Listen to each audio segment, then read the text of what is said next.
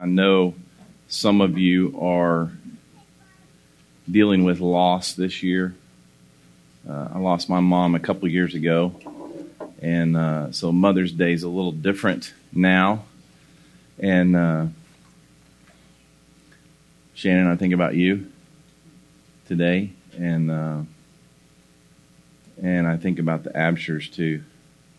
I know uh, even this week we're praying for Brent and Dana and Kendall. Kendall, his birthday's on Saturday, and uh, this will be their first birthday without Chase, or his twin brother. So we're praying for you today. But there's still much to celebrate. They are going to celebrate, and that's a good thing. So, Lord, I pray today that uh, you comfort, you bring peace in this room, and just even the conversations that are about to take place. I pray that you would encourage these mothers, these ladies today, and that they would be able to speak what you desire for them to share. And I pray these things in Jesus' name. Amen. All right, so we've been going through Romans and we get to Romans chapter 6, and uh, our, our three people that taught Romans chapter 6, which was Luke and Shannon and Matt Tully, they did a, a beautiful job. And here's the gist of what chapter 6 said. I'm going to say it in my own words. Is that it was about not focusing on the sin, that we are dead to sin. So we don't focus on sin in here. We don't even focus on trying not to sin in here. But we focus on what Jesus has already done in our lives, which has made us righteous, made us righteous. And we live out of that righteousness. We I'm spending my whole life in this journey trying to learn how to live out of this righteousness, which in my brain, there's sometimes a conflict with that. And so today, I wanted to have a discussion with these mothers about Romans chapter 6 and about how they deal with it in their lives. I'm going to start with Therese. You ready? I told her I was going to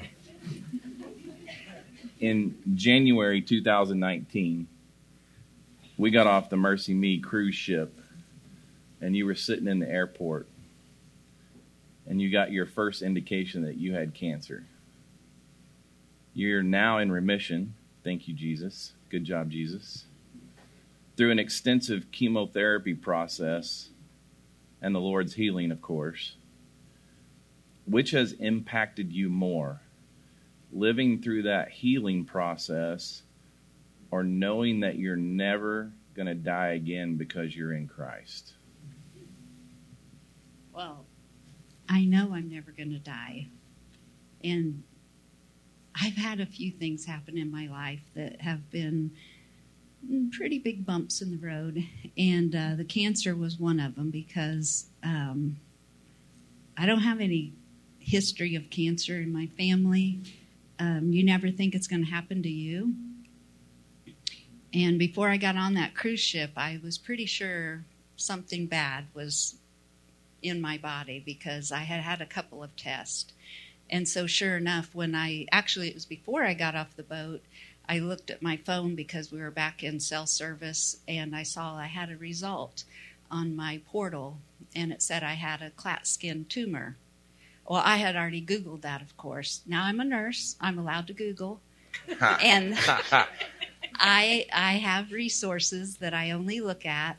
And I had uh, I had never heard of a Klatskin tumor, and so when I looked looked it up, I read for about three minutes, and then I shut down the computer. I couldn't read it anymore because it said it's a rare aggressive cancer, and I thought I can't have cancer. You know, that's not me, and that's not how I'm going to go out, is it? And so, anyway, you you you also said God wouldn't do that to your husband, right? So my husband um, had was married before me, and his wife died of cancer. Um, they were only married three years when she passed away. So I, I've always had that in the back of my mind that God would, I would never have cancer because He wouldn't do that twice to Jim.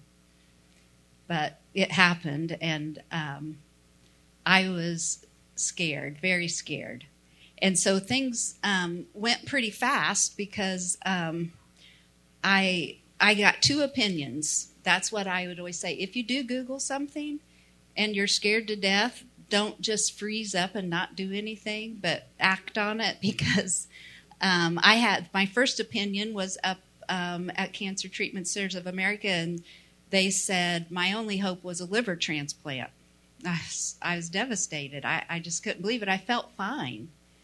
Um, and then I came down to IU Cancer Simon Center, and that doctor told me I would never survive long enough to get a liver transplant and that I needed to have surgery right away. I said, Well, let's do it because I'm not ready to die. um, you know, I'm a mom, and being Mother's Day, I just love being a mom. And, you know, I don't think it's, I'm not scared to die here, this physical death, because I know that my home is really in heaven. I've believed that for so many years. And I thought, boy, this is coming quick. But my main thing is, I did not want to leave my kids and my husband because, you know, I'm their mom. And, and I have to I have to be here for them. Her and her so, husband's running the PowerPoint back there, so what do you do? nothing. Um, anyway, um, I had two major surgeries. I I was in the hospital a few times with sepsis during all this, and uh, finally I went through six months of chemotherapy, and so far I'm cancer free. Now, yay! There's 50% chance it'll come back, so they're following me very close, but I feel great today and I am so grateful for for God and you know there's a lot of times when I would get so scared and I just go to a, my peaceful place. Ever since I was young, this is how I've pictured God. I don't know if you all have ideas in your head, but I always picture me um, sitting on God's lap with His arm around me, and we just talk. And He's sitting on the throne, but I'm sitting on his lap. And so that's that's how I imagine God and that's where I go for my my peaceful places. I know that he's got me and he's he's my dad. So you know there was a battle between going to a dark place versus sitting on your father's lap. Oh yeah. Yeah. I I was scared, very scared. It It's was good. it was dark. Uh, all right, pass it down to Amy. Oh.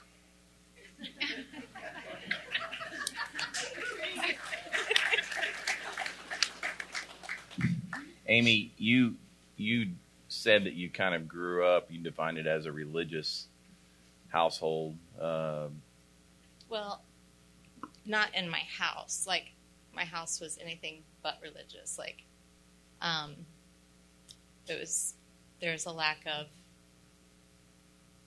hope. I mean, it was abusive, and especially like on Mother's Day, I think from my mom. Um, I lived in fear every day. But my grandma was very religious. Like, she didn't drive, so I, like that was my safe place. I, I got dropped off there the very last day of school and didn't get picked up until the day before school would start. So I spent all summer there, and she would dress up, dress us up on Sunday mornings and put us in front of the TV, and we'd watch Jimmy Swaggart. it's true. so yes, that was very religious. it's like, where do you go with that?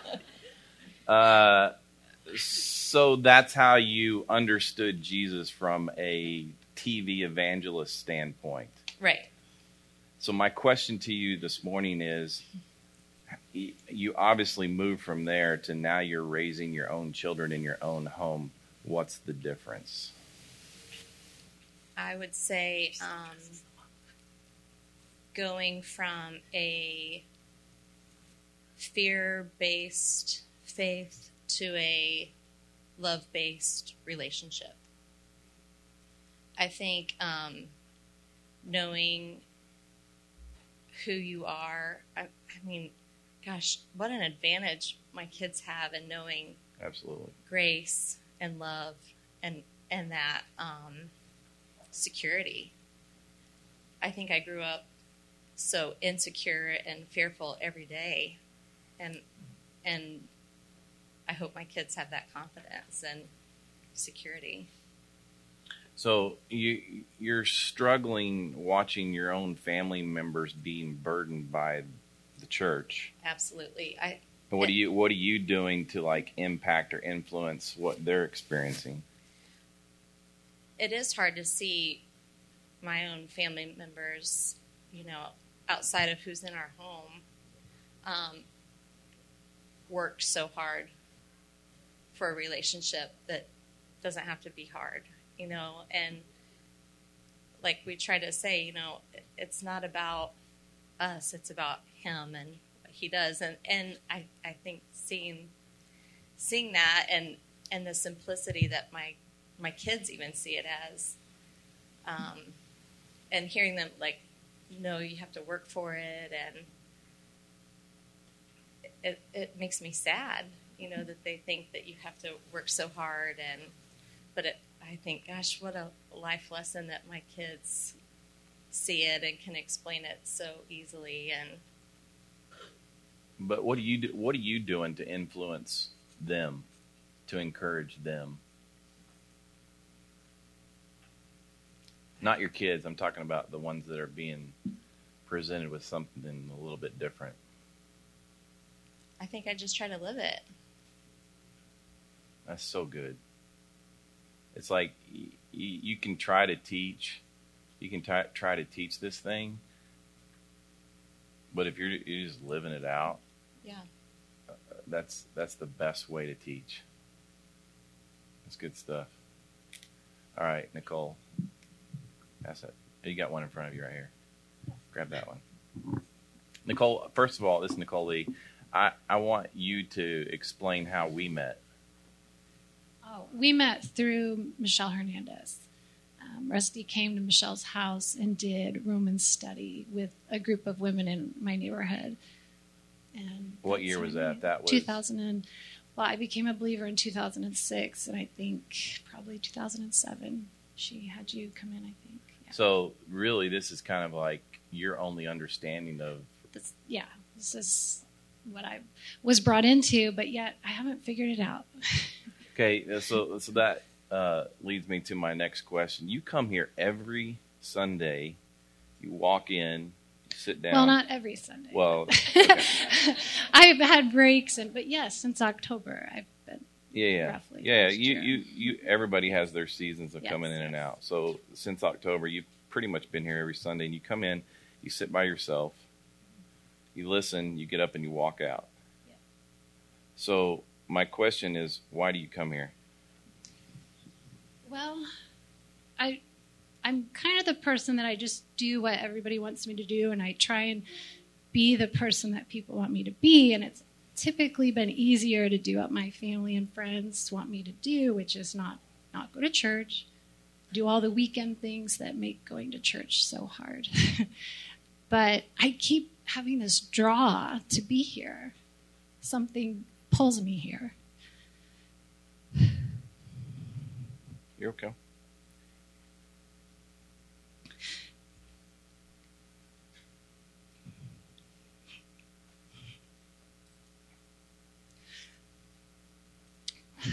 this is the only place in my life that I have peace. And I really feel like I can just rest in myself. The people here amaze me. You guys, you guys know your identity and you walk in it here and outside you really see yourselves like God sees you. You really see your new nature, and you guys see the nature of others, and I feel that. And I want that in my life. I want to see myself like God sees me, and I don't. But I think you guys do, and I love that. And that's why I keep coming back. Do you think you're the only one in the room that feels that way?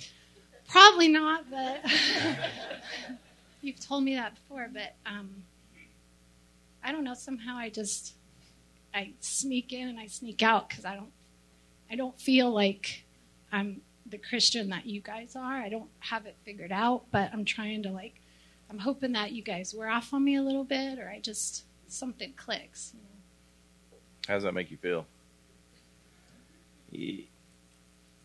Uh, let me let me ask you this question: What do you want from this community? What do you want? What would you desire? Just relationship, um, more knowledge in the word that you know I haven't quite figured out yet. Um, I'm the person I'm kind of looking for that how to do. I want to tell me how to do this. I want just tell me how to do it and I'll do it. But what I'm realizing is it's not you don't do, you be. And I'm trying to figure that out. It's so hard. It's so hard. It's just easier to let all the the war battle on inside of you, you know, and just to believe the lies and the junk. It's so hard to just rest and be at peace when you're out there, but here it's it's good. And so I want you guys to help me carry that in my life and teach me the way, show me the way. I think you're more like us than you realize. God, I hope so. uh, but you bring up a great, great point is that we do have people that walk in and walk out of here all the time. And we need to like be aware of that. I know we feel comfortable within our own circles and our own friends and small groups and things like that, but I look around the room and I go, yeah, they they walk in, and walk out. It's like the, if you can if you can have these relationships, which is what she's communicating. She's like, I desire that. I desire to communicate. We met with Amy. You made a new friend in Amy Yeah. uh, last week, and that's just what it takes. Is just Yeah, it was fantastic. yeah, we have to recognize uh, the people around us. All right, pass that down here to Jeannie. Jeannie, see what time it is right now. He, he just gave me the time check because I told him I was jealous. I haven't even that- I haven't even started yet. I haven't Shannon got a whole hour. see. I put her right beside me for a reason. And, and, and you see his hand is already on me. Yes.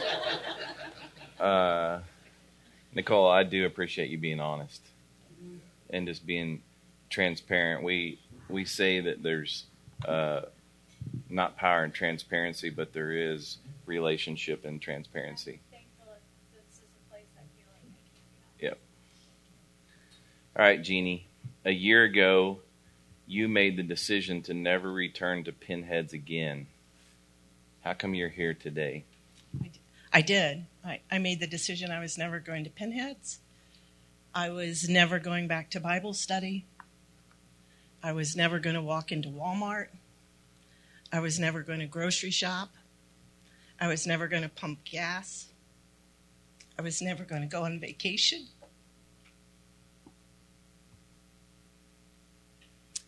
I'm the person that you guys saw in the wheelchair, if you remember.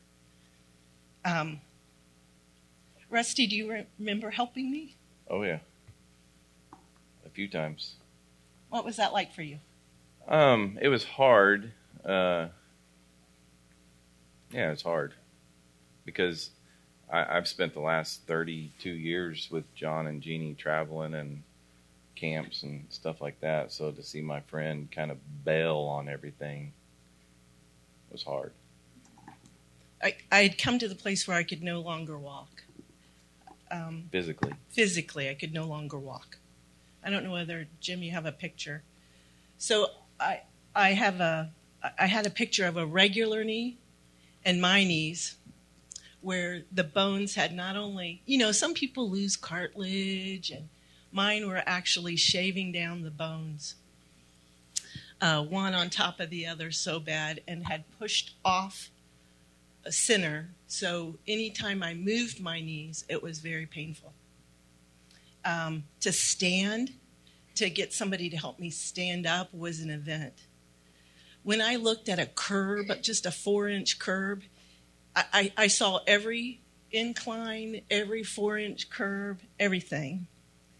And so to make those steps, it was incredibly painful. The amount of pain medicine I was taking and drugs, one step was so painful it would put me out for a day. I, I couldn't, I just couldn't do it any longer. And we tried many things. Um, there, there's more complications, but uh, the pain and the fear was incredible. And then, after much testing and some great doctors, we found a way to get me some new knees. And so the last year I've, I've undergone four different surgeries, and now this is my knee. And, and so um, what they did was they cut both bones. They cut it top and bottom, and they stuck in a new knee a brand new knee. And um, I can now walk. I could run. There are oh, things. I want to see that. there, there are things I can do on my knees that I don't know I can do. I made the steps up here. Now, the problem with making the steps is that I still look at a step. I still count in my mind how many steps does it take to get somewhere? Because I'm afraid I lack the knowledge or the experience to understand what my knees can do. I say all that to say that's like my spiritual journey. My spiritual journey is that through kindness, God draws us to, to Him. And when I was a little kid, the very first verse that I memorized was John 3 16 and 17. For God so loved the world that he gave his only Son, that whosoever believes in him should not perish, but have everlasting life.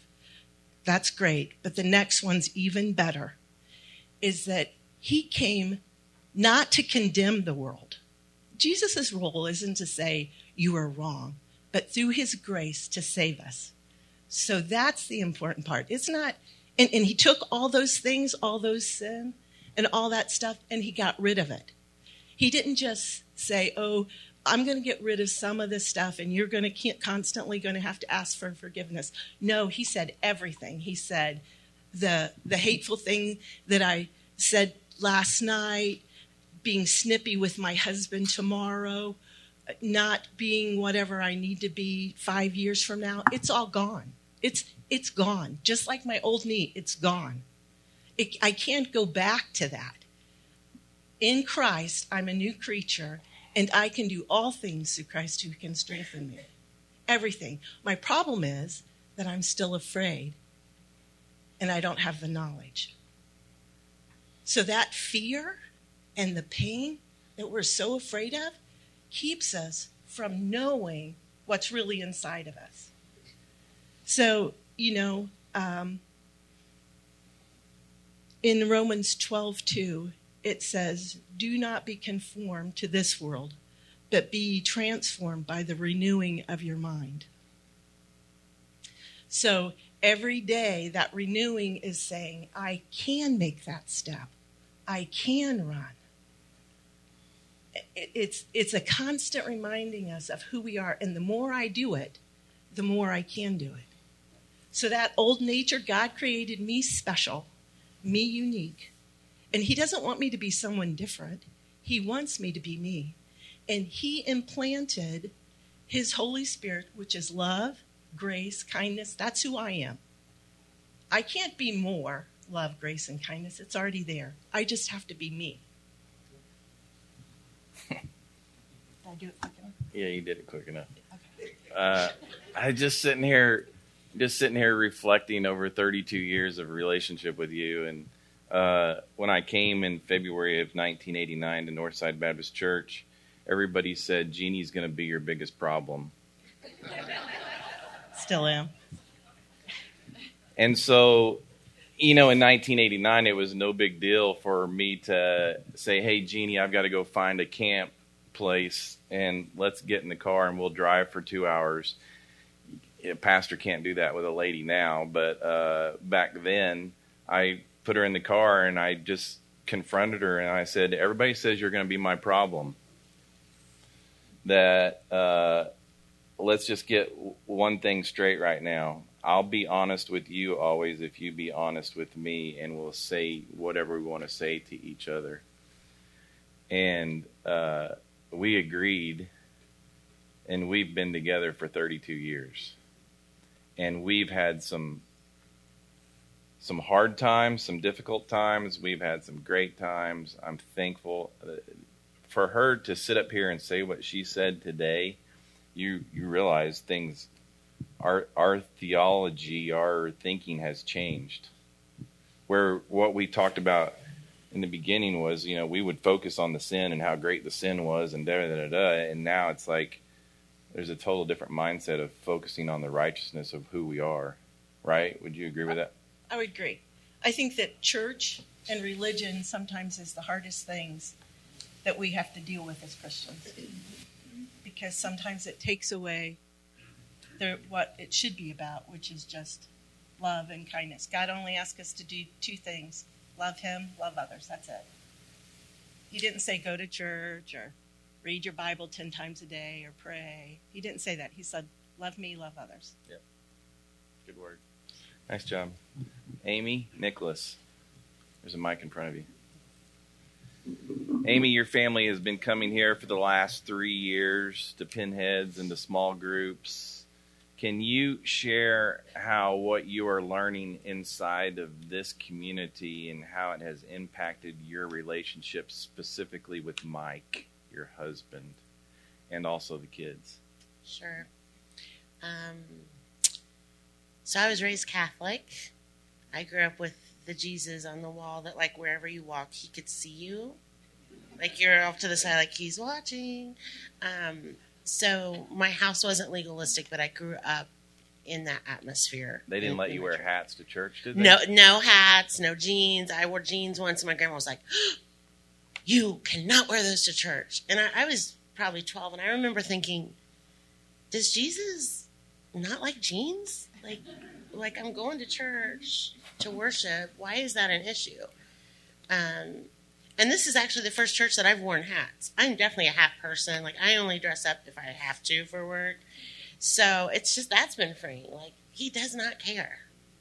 And if we don't come, that's okay too. Um, so I accepted Christ. I was 24. Mike led me to the Lord, which is just a huge praise.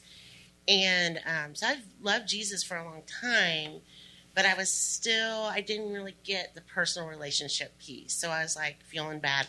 Oh, these other moms are doing their devotions in the morning. I'd have to be up at three to do mine, and, you know, or um, we were baptized together um, before we got married and we were sprinkled. And a church we went to years ago was like, you can be a member, but you've got to sign that you were immersed.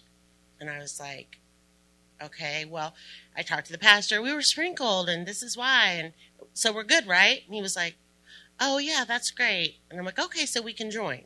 Well, no, you have to be immersed.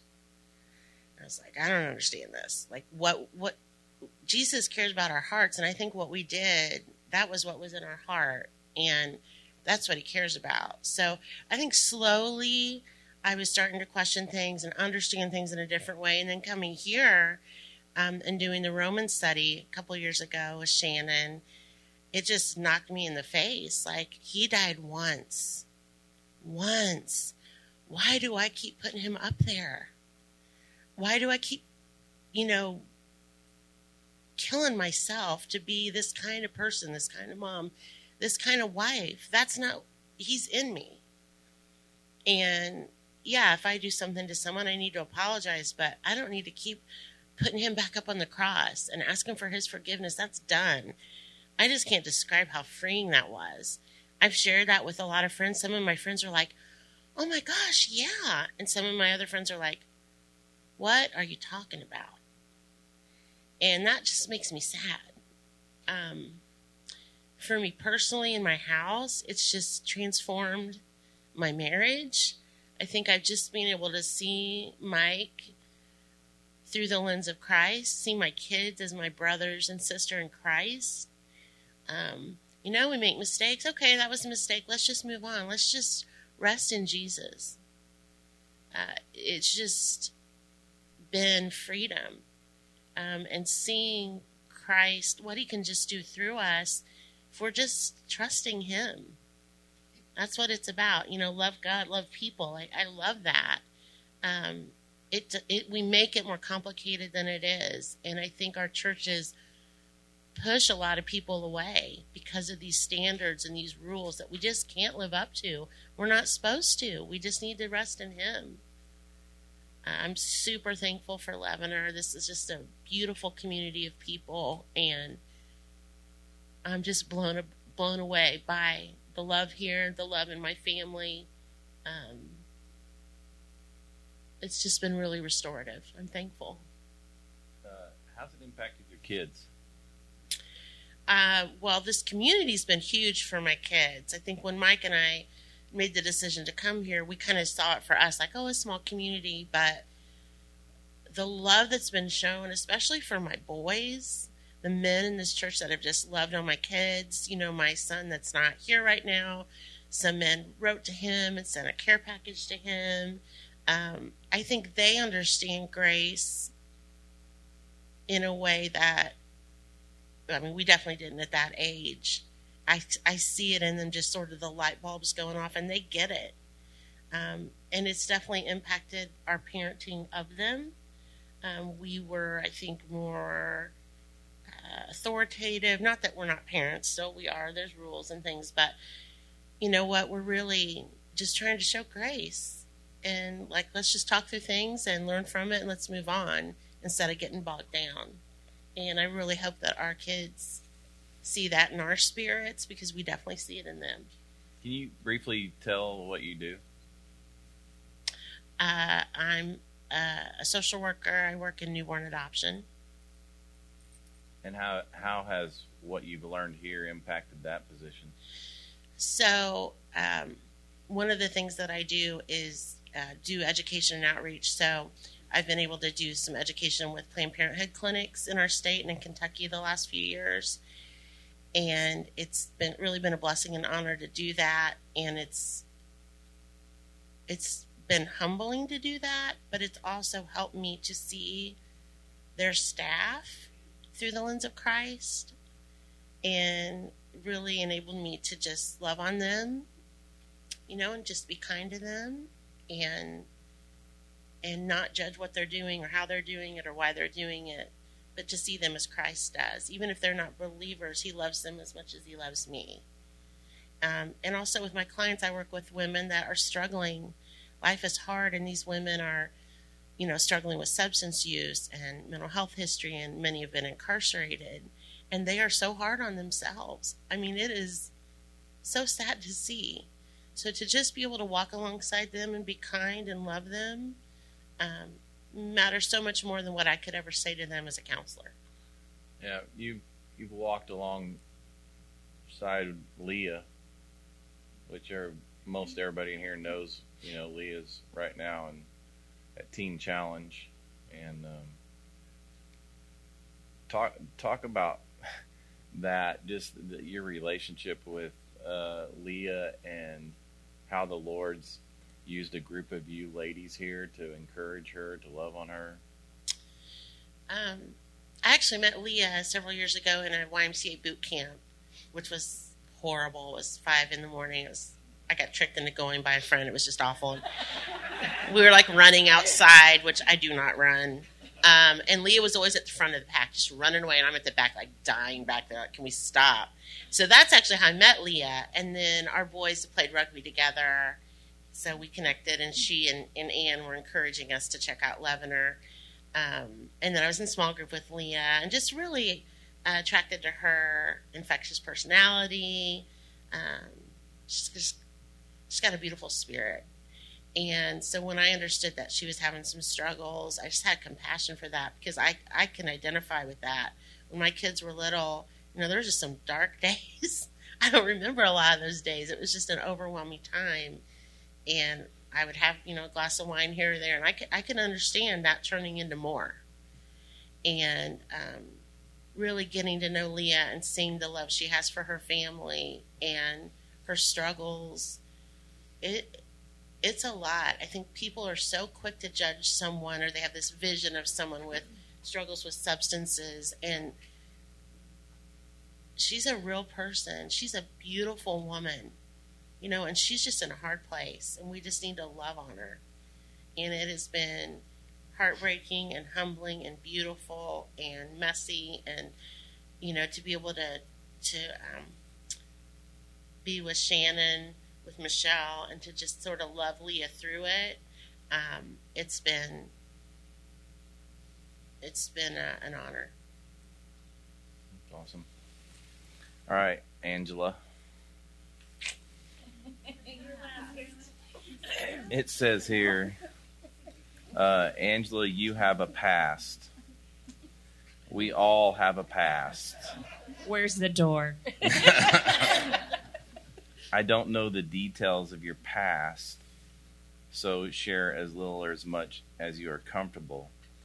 But one day, one day, you were here with Cameron and he brought you to me to have a conversation. He wanted to confirm with me to you that what we were teaching was true in your own life.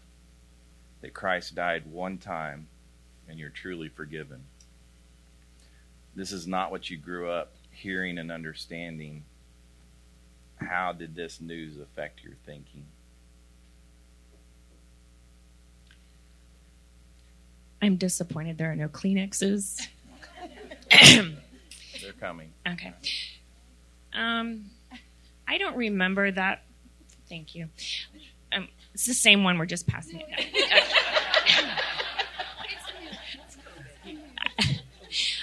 I don't remember fully that first day. What I remember is having some serious struggles. Um, we were looking for a church. We had been to a church that disappointed us because we put our faith in people. Um, I don't know if you know this, but Rusty's the chaplain where I work, and I kept hearing that he had service in a bar, and I was like, "That's super weird. We're never going there." She calls me weird all the time. yeah, um, but somehow we ended up here, and we were kind of in a mess. And all I remember is I think I was crying, and I looked at you, and you did, and that was it. And obviously, God put you in our lives, which put all these amazing people in our lives, and all these real people in our lives. And I grew up in the church. My grandfather was a pastor. I mean, I literally would spend Saturdays there because my mom worked there, and um, I ended up working there in college as a custodian. I lived there. Um, and it was none of this was ever taught to me this way. And, um, you know, we would go to church. You would hang on to all your junk all week, go to church thinking you could unpack it, but you may feel worse when you leave there because of the condemnation. Maybe you felt better. I don't know. But at age 12, I accepted Christ as my Savior, and that began my personal relationship with Jesus. And I think getting to a place where this cuts out all the junk and gets right to the heart of the matter that Jesus loves me for who I am. No matter a decision I make or don't make, and loves my family because we're children of God. Um, religion, church, even the word Christian ruins it for so many people because there's an expectation that comes along with those words. And it really drives people in the wrong direction. And if we could just be Angela that loves Christ or just humans that love Christ, wouldn't that be a lot more attractive to other people than all these other things that we do and say that end up doing the opposite and repelling people? Um, but the learning that I did not have to ask forgiveness every time, um, we've wasted a lot of time and energy on on all that and to just be able to see that Christ loves me for who I am and that I could move forward every time.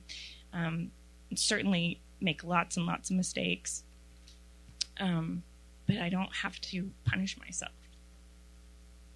And we've we've talked about the fact that um, our son, how awesome it is that he's getting this as his exposure and not what we had that we had to, you know, unbury ourselves from. That he just gets to have this family and this community around him that loves him, and he he has the understanding right from the beginning. Uh, I'm going to change gears on you real quick here. Uh, your public identity as sergeant of the Fishers Police Department, uh, which you do very well. Um, see, I told you they were coming.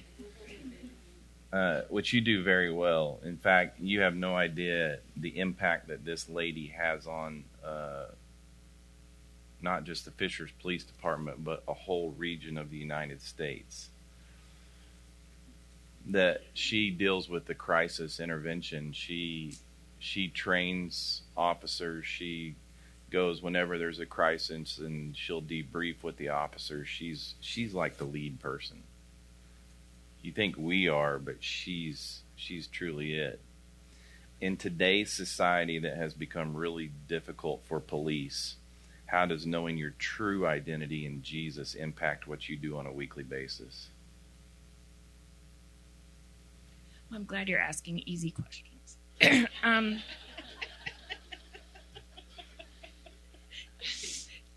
so, my brother and work husband back there, Brad. Hi, Brad. Um, and my husband Cameron, who was also a coworker of mine for 20 some years, and my dad there, he's a retired police officer. Um, you know, we live in this struggle on a daily basis at work and at home because of news and the conversations that our kids bring home to us, and um, being surrounded by people who are like minded and realize this worldly. I have to watch my language. Um, doesn't matter we're just trying to get through it one day at a time to get to the biggest prize ever. And so I I've just said, you know what? Who cares? I'm gonna. I'm watching myself. Thank you. Um, Rusty knows me very well. Cameron's like, I don't talk like that in front of him. I said, Well, I do. Um, that the um, what do I have to lose to share who I am with others? And if it gives them some sort of hope in all this junk, then great. If I've offended them, um, I know my heart. I know um, what I was trying to accomplish, and um, I think through the trainings that we do and the the support we have for officers, but really the support we have for our community, we're just living it, like Amy said, and if others see what we're doing and can take something from that for themselves, then that's that's great. But um, it's very difficult to to be the police right now. So um, I think on a day to day basis, like Brad and I, we just try to be Brad and Angela. You know, we don't try to be. We can't. The police is one thing, but us and our identity. Oh, and yeah, we're police officers too. Uh, you do it very well. You do it very well. That you're able to love on people. Uh, Caroline, It's three minutes left. you got. I got. I'm not worried about this. Well, it's beeping down. As a mom, uh, you're not only learning your identity in Christ, but you're a teacher of identity how are you able to implement what you believe while being a teacher in a system that may have different values? You switched the question.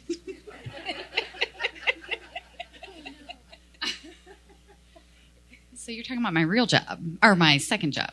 Okay. Not a teacher in the home. No, not yet. Okay. Um, well, it's funny that Angela said at some time, at some point, she realized, "What do I have to lose?" And so, right or wrong, um, really from the get go, walking into a school, being a teacher for the first time in 17, 18 years, I just felt like I am just going to be me and I'm going to let the Spirit do whatever it's going to do through me. And at the end of the day, I don't care if I get in trouble. um, and I know that I have a wonderful support around me, even in my school, my administration. And I think they kind of get that. Um, and they're okay with that. Um, and so it's, there's definitely been hard days, but it's very freeing to, to truly walk in and feel like you can just be yourself. And, you know, yeah, I teach a little bit of math, but um, the prayer is every day that my students can just see the living spirit through me and that they can be comforted, they can be loved, they can be whatever they need that day. And if it means that I hugged a student the first week of school when I wasn't supposed to be within six feet of them, I said, I don't care. And so that's kind of how I've approached my first year back. I, I, I think I've said this a few times, but as a youth worker, uh, I believe that a, a child can go a whole week without ever being touched. Like parents don't touch them, teachers don't touch them, nobody touches a child. And just to be able to put a hand on a child, to punch a child, to do something, not like punch, but you, I, I punch these guys all the time. Eddie will tell you, but uh, uh, just just to have some kind of acknowledgement that they're they're there is is a huge deal for you in a society that's saying you can't touch kids. You can't. The lady next to you says you can't touch kids. I, well, in a good way, and that's what we're talking about. You can touch people in a positive, good way, and and, and that's encouraging. Okay, my last question to you, this is Caroline, is what are you doing specifically in your home to teach those four boys right there their identity in Christ? I'm trying not to do anything. Um, I feel so grateful and blessed that Doug walked through this study in 2008 when LJ was only two and a half, three years old. Um, and so we really began to embrace our identity as our children were very, very young, um, which is a huge blessing, as hopefully that's what they have learned and seen from day one. Um, you know, when they're little, it's hard. Um, and I think what Shannon was talking about is kind of what our focus was when they were little. It's just love, just loving on them. Um, and I think a lot of times at the end of the day, when they were a little bit older, and sometimes mom wasn't too loving that day, um, I would climb in bed with them and just remind them that they have a father in heaven who loves them perfectly and loves them much better than Doug and I could love them. Um,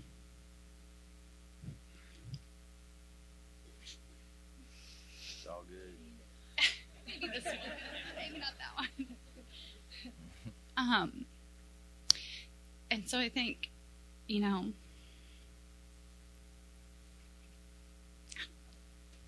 It's all good. LJ turning 16 kind of stunk. It really was exciting, LJ, sorry.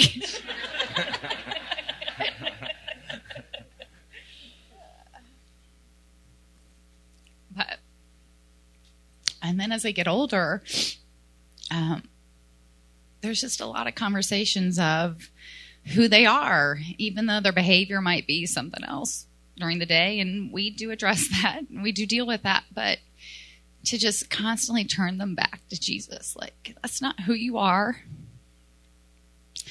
And I can't make you do this, um, but there's a spirit inside of you that that will help you. And I think the conversation has turned from there's still a love piece, but just reminding them of who they are. Um, sometimes it's a daily conversation, sometimes weekly, but you know, again, I think Doug and I try to not do anything, but just to allow the Spirit to work through us and allow the Spirit to work through them.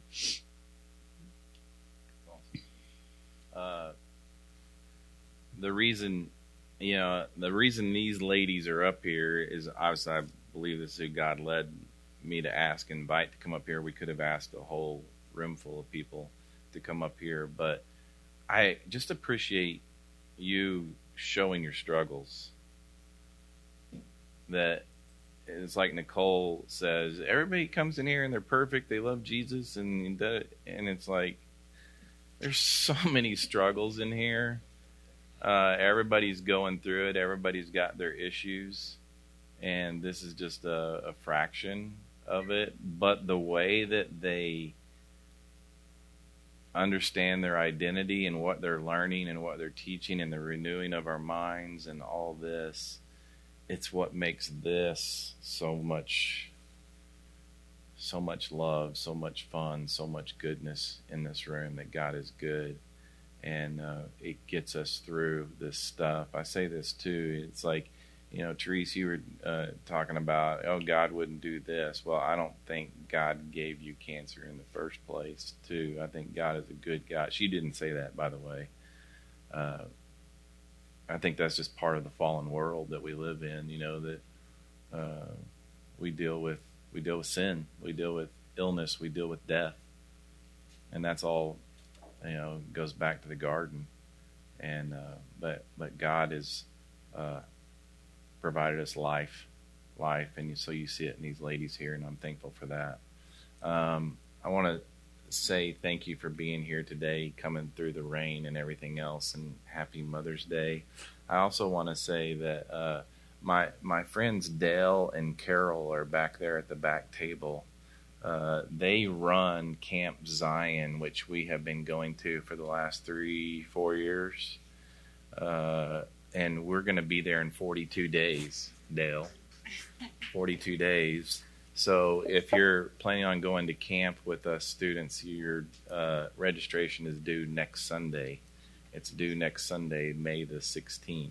So don't forget that. Uh, we will be right back here jumping into Romans chapter 7.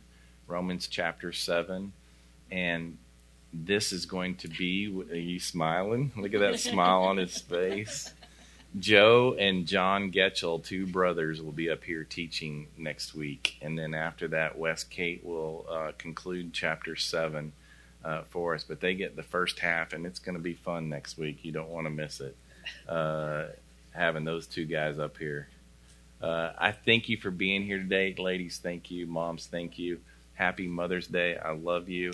And we've got a little gift for you, mothers, as you leave today. You guys have a great day. Stay safe and enjoy your families today.